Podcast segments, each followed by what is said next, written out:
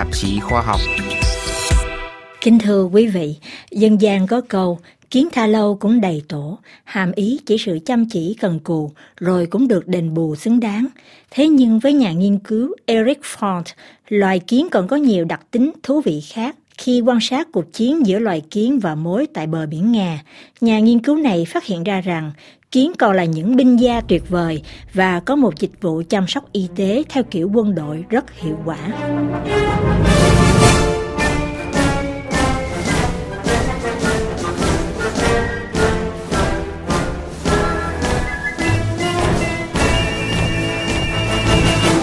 Không phải giống kiến nào cũng có những thói quen nhà binh kiểu ấy. Đặc tính quân nhân này đặc biệt chỉ có ở giống kiến, có tên khoa học là Megaponera analis, giống kiến hạ Sahara, những giống kiến càng to khỏe, có chiều dài đôi khi lên đến 2 cm. Đây là một trong những giống kiến được cho là rất hiếu chiến. Sau 29 tháng bám lấy tổ kiến từ sáng đến tối, anh Eric Fong đã bảo vệ thành công luận án tiến sĩ sinh học chuyên ngành nghiên cứu về kiến tại trường đại học Würzburg của Đức vào tháng Giêng năm nay và cho đăng liên tiếp 5 bài nghiên cứu trên một tạp chí khoa học rất có uy tín của Anh, Proceeding B. Nghiên cứu của anh đã cho thấy giống kiến Megaponera analis quả thật là những binh gia đáng gờm như tựa bài nhận định của báo Le Monde được số ra ngày 14 tháng 3. Quá trình đi săn mồi, tấn công mồi, các công tác hậu chiến của Megaponera chẳng khác gì một chiến dịch quân sự bao gồm các bước thăm dò đối thủ, bố trí quân lực, dàn trận, khai chiến, thu gom chiến lợi phẩm, thu nhặt thương phế binh và chăm sóc bệnh binh. Eric Ford trong một lần trả lời phỏng vấn Nhật báo Le Monde đã cho biết điều gì đã thôi thúc anh nghiên cứu về loài kiến này. Sau chừng một tháng quan sát, tôi nhận thấy rằng những con khỏe mạnh tha về tổ những con bị thương, nhưng tôi không biết là phát hiện này có thực sự là mới hay không. Và vì lúc ấy tôi cũng không có mạng wifi để kiểm chứng, cũng như là điện thoại để hỏi giáo sư. Thế là tôi cứ tiếp tục quan sát những con kiến bị thương đó rồi sẽ thế nào, ai chuyển chúng đi và bằng cách nào, trong một hành trình dài ra sao, loài kiến này sẽ tổ chức tấn công như thế nào, có bao nhiêu chiến binh, tỷ lệ thương vong trong giao chiến là bao nhiêu. Để rồi 3 tháng sau đó khi giáo sư của tôi trở về, ông ấy tỏ ra hứng thú. Ông tức thì hỏi tôi có muốn làm tiến sĩ hay không.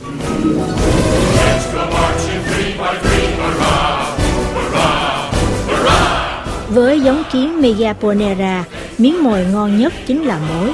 Thế nhưng, tổ chức tấn công ổ mối lại là một điều không dễ chút nào.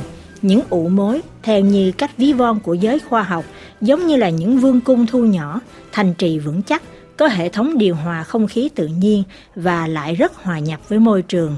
Nhưng giống kiến vùng hạ Sahara này lại hiểu rất rõ là để có thức ăn, loài mối phải ra khỏi cứ địa của mình và đi gom nhặt các vật liệu chết như lá cây, cành, vỏ cây để cung cấp dinh dưỡng cho những luống nấm của mình. Để có được tất cả những thứ này, mối buộc phải đi tìm, chọn cho mình một địa điểm, phủ lên đấy một lớp mai bằng đất để tránh nắng và đương nhiên là những kẻ săn mồi, đồng thời nối điểm kiếm ăn với ổ mối bằng một con đường hầm. Do vậy, việc truy tìm địa bàn kiếm ăn của mối chính là nhiệm vụ đầu tiên của kiến trinh sát. Khi phát hiện được mục tiêu, kiến trinh sát tiếp cận, cẩn trọng một cách từ từ để thẩm định số lượng mối được triển khai. Kiến do thám phải tỏ ra thật kín đáo, bởi vì nếu như những con mối canh gác phát hiện ra, chúng sẽ phát tín hiệu báo động và tất cả các con mối sẽ quay về nơi trú ẩn. Một khi đã thu thập đầy đủ các thông tin, kiến trinh sát trở về ổ để gây dựng một đạo quân mà nó cần. Khoảng từ 100 đến 600 con sẽ được huy động, xếp hàng hành quân. Đi đầu đàn là kiến trinh sát, nối theo sau là hai hàng sĩ quan phụ trách đánh dấu đường đi bằng cách tiết ra chất pheromone. Kế đến là những con to khỏe, còn có nhiệm vụ bảo vệ tiền tuyến của lực lượng chủ đạo. Phần quân còn lại đi ở phía sau theo từng hàng bốn con và được bọc hậu bởi những con to khỏe khác.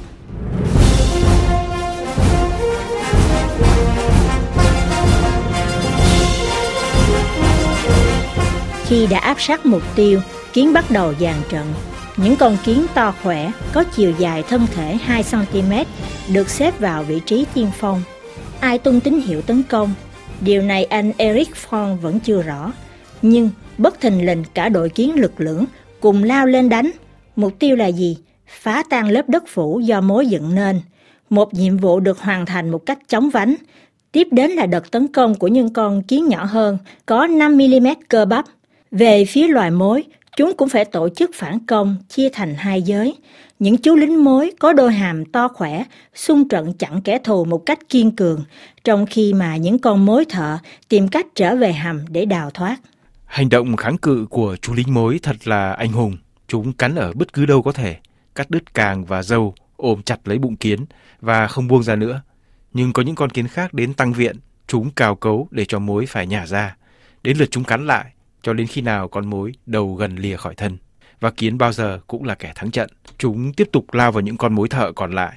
Nhưng đương nhiên, kiến cũng phải trả một cái giá rất cao.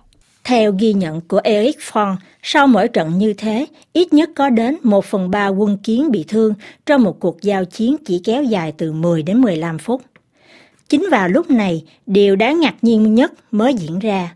Đứng ngoài suốt cuộc chiến, những con kiến to khỏe giờ lại bắt tay vào việc. Số thì tha về tổ chiến lợi phẩm, mỗi con có thể tha đến 6 con mối. Số khác thì chuyển thành lính cứu thương, vận chuyển những con kiến bị thương. Sau trận đánh, mỗi trận kéo dài từ 10 đến 15 phút, các chú kiến không những bắt đầu thu gom chiến lợi phẩm là những con mối, mà còn thu nhặt cả những kiến lính bị thương, những con bị mất một hay hai càng. Những con kiến này sau trận đánh đã tiết ra loại chất pheromone để cầu cứu kiến cứu thương đến hỗ trợ. Nhờ vào loại hóa chất này mà kiến cứu thương có thể biết đường đến xem những con bị thương, ngậm chúng vào miệng và thả về tổ. Những con nào bị thương quá nặng, mất hơn ba càng thì đành chấp nhận số phận hẩm hiu bị bỏ rơi. Một sự sàng lọc đòi hỏi sự tham gia của chính những con kiến đó. Chúng sẽ không phát đi tín hiệu hóa học nào, cũng như là không chấp nhận vị thế ưu tiên. Đó không phải là một sự hy sinh tình nguyện. Những con kiến này không thể đứng dậy và phát tín hiệu tuyệt vọng được. Nhưng cách hành xử như vậy mang tính tập thể, dựa trên một cơ chế rất đơn giản, thì có vẻ rất hiệu quả.